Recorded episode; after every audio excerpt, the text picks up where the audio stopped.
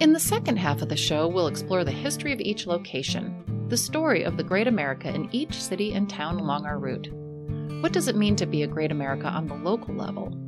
Was it when a city prospered? When a new business came to town? During a time of civil unrest? Before Western civilization arrived? Resident historian Tom Prezelski is here to tell us what made this place great. Tom Prezelski is a Tucson native whose family roots in southern Arizona extend back to the 18th century.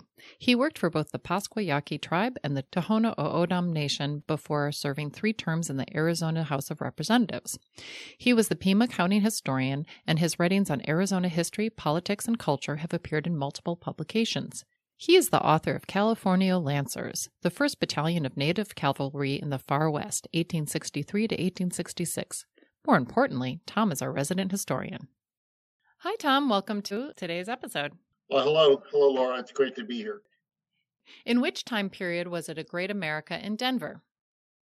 Denver's real kind of blossoming as a city, or most recent blossoming as a city, was really from the mid 80s to the early 2000s. And that's when Denver, after the bust of fossil fuels in the 70s, bounced back under the leadership of two rather unique mayors. One was uh, Federico Pena, who was Mexican American, and the other was Wellington Webb, who was African American. They did a lot to diversify the economy, invest in infrastructure, really make Denver the quintessential modern American city. What made it great?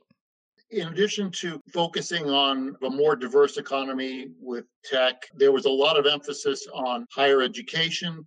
There was an arts scene started to blossom. And of course, the big thing for Denver was their first Major League Baseball franchise, the Colorado Rockies, which brought new attention to the town and built up a lot of civic pride. It became this very diverse and very vibrant city, the blossoming of microbreweries, small businesses. So it was a place that people wanted to live. It was a place that people wanted to go. And it was also a place that really embraced its diversity. Not only the fact that they had a, Mexican American and then an African American mayor, but also other communities, immigrant communities, uh, people from places like Morocco and in other areas around the world really found a home there during this period.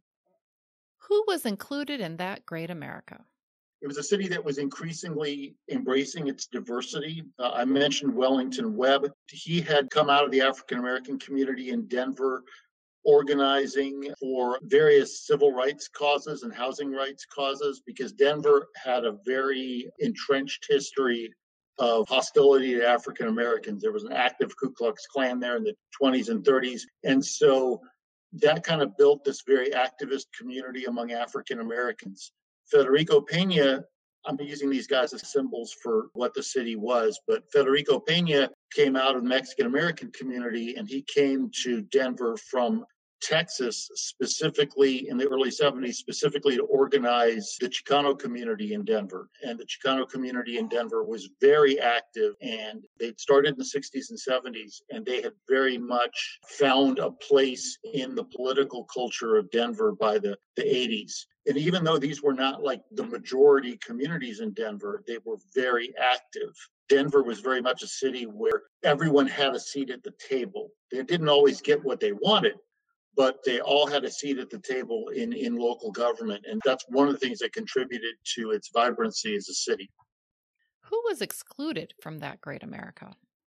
Well, as I alluded to, there was a lot of very entrenched historical systematic racism in Denver. These two mayors I talked about they come out of an activist tradition that was fighting against that. So that has not entirely disappeared. It's really baked into the pie. There's a legacy of housing discrimination. There's still kind of segregated neighborhoods in Denver that are not necessarily, even in this period, getting the resources they need because of those historical problems. Even if you have a Mexican American mayor, sometimes just representation isn't enough because there's decades or a century of historical discrimination that they have to fight against. A lot of what these two mayors did was based around these large infrastructure projects, the Denver airport being the biggest example. Because of this historical discrimination, there were issues of was the, the, the kind of the largesse from these projects being distrib- distributed equitably, and there were conflicts about that. Some of that economic expansion uh, and redevelopment threatened the historically minority neighborhoods because you know those are the neighborhoods that were seen as blighted and they were targeted for redevelopment for better or worse.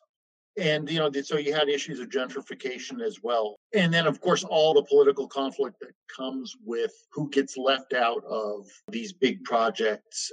It's not entirely a rosy picture but denver seems better equipped than a lot of cities to deal with these problems how does that tie into current day well, Denver's an interesting case because it's still a very prosperous city. These mayors I mentioned have all become politically prominent on the national level. Federico Pena became Secretary of Transportation. Wellington Webb was a very and remains a very respected national figure. And of course, the new senator from Colorado was a former mayor of Denver, came in right after this period, who was very much part of that economy that was created in the 80s and 90s. He's basically part of that story. He was a petroleum geologist, lost his job, and then managed to start a microbrewery when there was this blossoming of this new urban culture in Denver and became wealthy and prominent and became a mayor. Denver is still very much about the legacy of this period, which is why I selected it as the Great American period in Denver. Tom, thanks so much for being on the show. Well, thank you. Thank you for listening to In Search of the Great America. Today's episode had music by Valentin Sochnetsky. If you enjoyed this episode, please consider subscribing to the podcast on iTunes or SoundCloud. For show notes and more information on the podcast, please visit our website, greatamericaproject.com. Thank you.